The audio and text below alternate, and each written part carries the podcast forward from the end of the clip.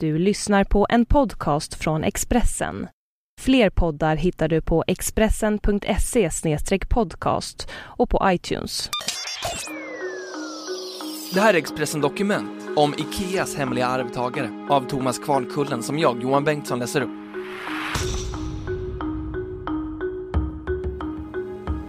De småländska bröderna kommer en dag att ta över ett av världens största företag, men få vet vilka de är.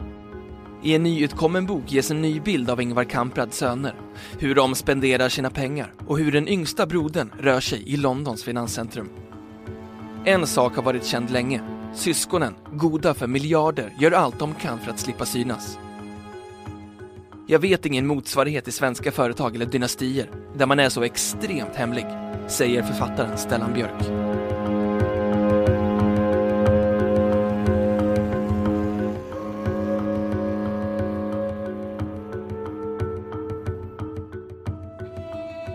De tre bröderna, Peter 49, Jonas 47 och Mattias 44, föddes in i rikedom.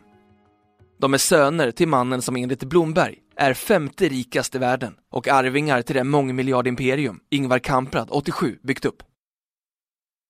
De har gradvis, i skymundan, jobbat sig upp för att kunna ta kontrollen över de olika bolagen i IKEA-sfären den dag deras far inte längre orkar.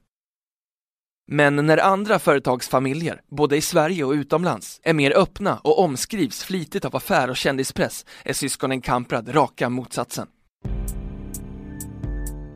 I boken Ikea på väg mot framtiden, den uppmärksammade boken som släpptes i september, skriver författarna Stellan Björk, Lennart Dahlgren och Carl von Schulzenheim. Ibland har man undrat om de verkligen existerar. Det hela är mycket egendomligt och har ingen motsvarighet i någon annan svensk företagarfamilj. Generationsskiftet i IKEA har kallats svenskt näringslivs mest omskrivna successionsfråga. I takt med att Ingvar Kamprad blivit äldre har uppmärksamheten riktats allt mer mot de tre bröderna. Inte minst för att de på senare år tagit större plats i IKEA-sfärens styrelser. I juni kunde Dagens Industri berätta att en av dem skulle inta en av de viktigaste posterna. Den yngsta sonen, Mattias Kamprad, hade då utsetts till ordförande i maktbolaget Inter Ikea, samtidigt som hans far lämnade styrelsen helt. Det kallades ett stort steg och stärkte uppfattningen att generationsskiftet inom möbeljätten kommit i en allt mer intensiv fas. Men sonen, som skulle fatta klubban i den viktiga styrelsen, höll sig undan. Han gav ingen intervju utan gjorde ett kort skriftligt uttalande där han framhöll vår uppgift är och kommer alltid att vara att säkerställa ett långt liv för IKEA-konceptet genom att alltid ha de många människornas behov i åtanke. Att Mattias Kamprad inte ville tala med någon journalist i samband med utnämningen kom inte som en överraskning. Varken han eller de två bröderna har någonsin dragit sig till offentligheten. Under arbetet med IKEA på väg mot framtiden skickades flera förfrågningar om intervjuer med sönerna från författarna. Svaret blev hela tiden nej. Ekonomijournalisten Stellan Björk, en av de som skrev boken, funderar en stund men vet inte riktigt vad han ska tro. Någon enkel förklaring finns nog inte, men det är väldigt intressant. Jag vet ingen motsvarighet i svenska företag eller dynastier där man är så extremt hemlig. Man springer nästan när man ser en journalist och det är ju egentligen inte bra. Det är nyttigt att träffa journalister som ifrågasätter. Det är inget styrketecken att de håller sig ifrån det här, säger han. Det har dock funnits undantag. Den enda kända intervjun med bröderna, förutom ett fåtal uttalanden i internpublikationer, uppges vara intervjun de gjorde för Bertil Torekulls bok Historien om IKEA. Då var deras citat anonymiserade, så att det inte gick att utläsa vem som sa vad. Tore Kull, som varit nära vän med Ingvar Kamprad och hans familj i många år, säger till Expressen att han inte ville svara på några frågor alls om familjen eller omständigheterna kring den tidigare intervjun med bröderna. Kamprads talesperson, Per Häggenes, säger till Expressen att det är brödernas val att hålla en låg profil. Det finns inga planer för sönerna på att vara mer synliga, men vad som sker i framtiden, det återstår ju att se. De tre Kamprad-bröderna är sannolikt goda för miljarder. De skulle kunna leva lyxliv, men ingen verkar ha någon vilja att göra det. Däremot är de tre bröderna bosatta i fina områden i Belgien och Storbritannien, även om det långt ifrån handlar om överdriven lyx. Stellan Björk och hans författarkollegor försökte under arbetet med boken leta fram något som gick emot bilden av den sparsamma familjen. Det är klart att det har funnits med på frågelistan, men vi har inte hittat något. Det som har slagit mig är att de bor bra. Med tanke på familjen Kamprads enkla image så bor de bättre än vad jag kanske ändå hade trott. Det kostar de på sig uppenbarligen, säger Björk. I IKEA på väg mot framtiden beskrivs flera nya detaljer om brödernas diskreta liv och deras familjer. Den äldste brodern, Peter Kamprad, beskrivs som den mest sparsamma och i boken sägs att uppfattningen om att han odlar en snålhetsimage är elakt förtal eftersom hans snålhet är minst lika äkta som hans fars. Författarna beskriver rykten om att han alltid köper det billigaste rödvinet och inte kostar på sig färska räkor. Hans första bil var en begagnad dieseldriven Golf som då kunde köras billigt på oskattat bränsle. Han beskrivs ha en äventyrlig sida och har både hoppat fallskärm och kör motorcykel, vilket en gång gjorde att han råkade ut för en mycket svår olycka. Peter Kamprad bor tillsammans med sin familj i ett townhouse i de rikaste delarna av Tervyren öster om Bryssel. Han träffade sin danska hustru, Laila, när han under ett år gjorde praktik på H&M i Tyskland och paret har idag en son och en dotter. Barnen, som uppges tala fyra språk, har fått utbildning på The British School of Bryssel. Den äldsta sonen tog studenten för något år sedan och har börjat praktisera inom familjekoncernen. Mellanbrodern Jonas Kamprad har inte bara intressen i IKEA utan har investerat pengar i andra verksamheter han sitter i styrelserna för flera av vännen Sören Jessens bolag. Jessen var tidigare finansman och arbetade för storbankerna Goldman Sachs och Merrill Lynch, men gav sig senare in i restaurangbranschen. Jonas Kamprad ska ha investerat i en av Jessens restauranger i London. Den flotta krogen ligger mitt i Londons finanskvarter med Bank of England, den brittiska riksbanken, som en av de närmaste grannarna. Det är en lyxig krog och Jonas Kamprad uppges besöka den då och då. Kamprads kompanjon Sören Jessen går inte att nå när Expressen vill ställa frågor om Kamprads roll i restaurangverksamheten. Han är inte här, säger en av de anställda på restaurangen. Jonas Kamprads familj består av hustrun Marian Vahidi och deras två barn. De har ett sommarhus i Southampton, men den permanenta bostaden finns i Kensal Green i norra London. Fastigheten, är ett dubbelhus, ska ha kostat omkring 35 miljoner kronor och uppmärksammades i en artikel om arkitektur i finanstidningen Financial Times. Den ligger på en typisk brittisk bostadsgata med vanliga kedjehus. Skillnaden är att Kamprads fastighet har både takterrass och pool. Fastigheten är väldold bakom en anonym kameraövervakad port. Från porttelefonen hörs en kvinnoröst när Expressen ringer på som säger att det inte finns någon som heter Kamprad på den adressen. Samma sak händer några kilometer bort, på en av gatorna i välkända Notting Hill i västra London. Enligt de uppgifter som går att få fram ska den yngsta brodern Mattias Kamprad bo här i en lägenhet han köpte för cirka 20 miljoner kronor och flyttade in under hösten 2012. Men en kvinna som svarar i porttelefonen påstår att det inte stämmer. Jag är ledsen men han bor inte här längre, säger hon. Den yngste brodern har haft London som bas under många år och köpte under sin första tid i Storbritannien en Tudor-villa utanför London för omkring 20 miljoner kronor som inreddes helt med IKEA-möbler. I IKEA på väg mot framtiden beskrivs Mattias Kamprad som orolig och författarna nämner en stökig ungdomstid med mycket alkohol och att han har en separation bakom sig. Mattias Kamprad har två barn från sin relation med Katrin Termén, men barnen har efter separationen bott tillsammans med sin mor i Skåne.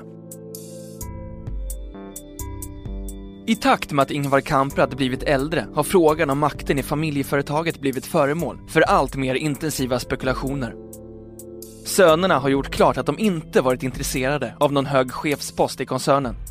Istället har deras plan varit att axla ansvaret på ett annat sätt för drygt ett år sedan, i början av november 2012, kom en vändpunkt. När Ikeas gamla varuhus i Älmhult skulle stängas och det nya invigas gjordes ett sällsynt framträdande av de tre sönerna och deras far.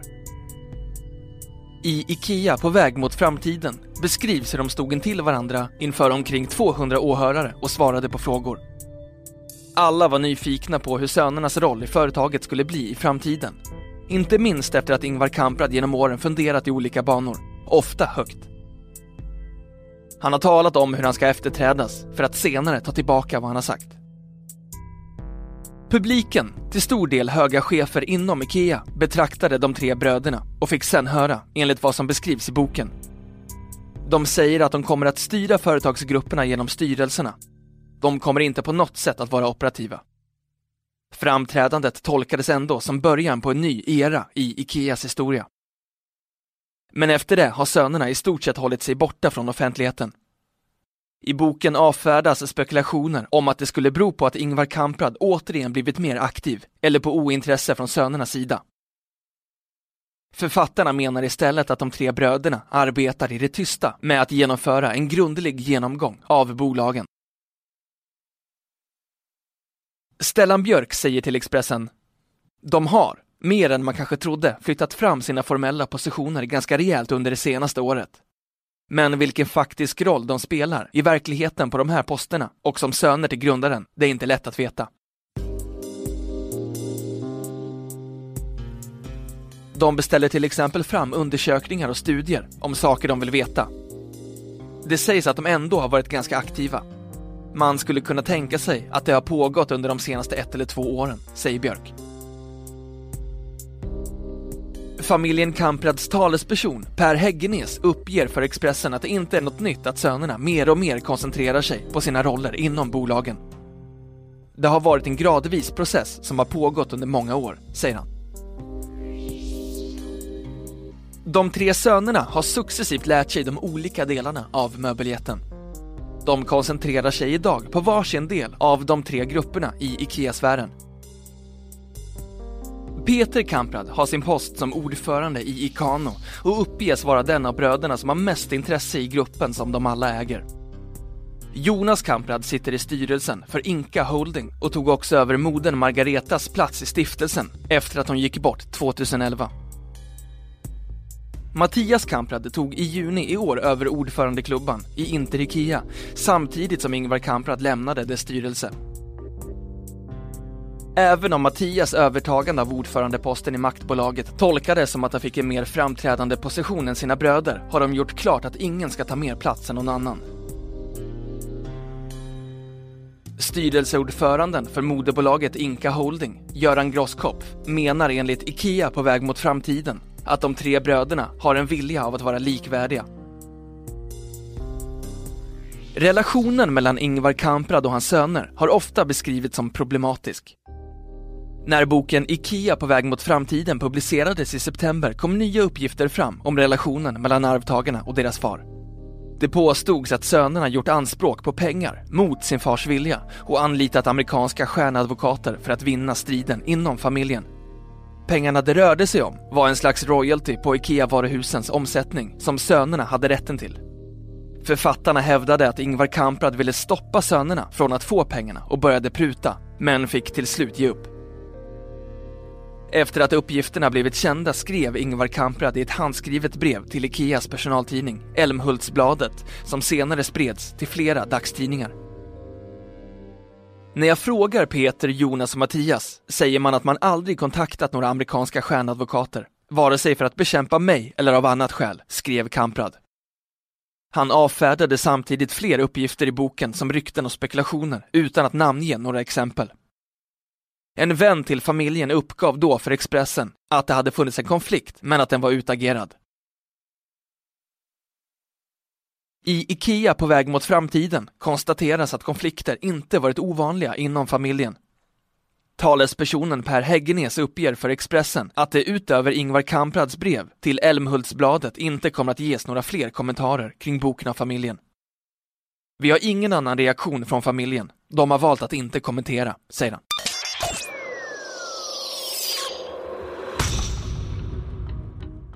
Du har lyssnat på en podcast från Expressen. Ansvarig utgivare är Thomas Mattsson.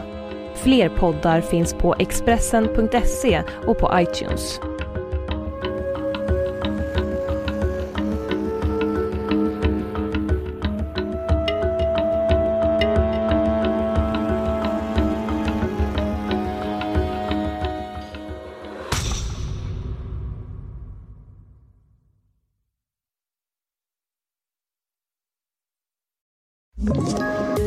Poddtips från Podplay. I podden Något Kaiko garanterar östgötarna Brutti och jag, Davva, dig en stor dos skratt. Där följer jag pladask för köttätandet igen. Man är lite som en jävla vampyr. Man har fått lite blodsmak och då måste man ha mer. Udda spaningar, fängslande anekdoter och en och annan arg rant. Jag måste ha mitt kaffe på morgonen för annars är jag ingen trevlig människa. Då är du ingen trevlig människa, punkt. Något Kaiko, hör du på Podplay. Därför är gardinerna.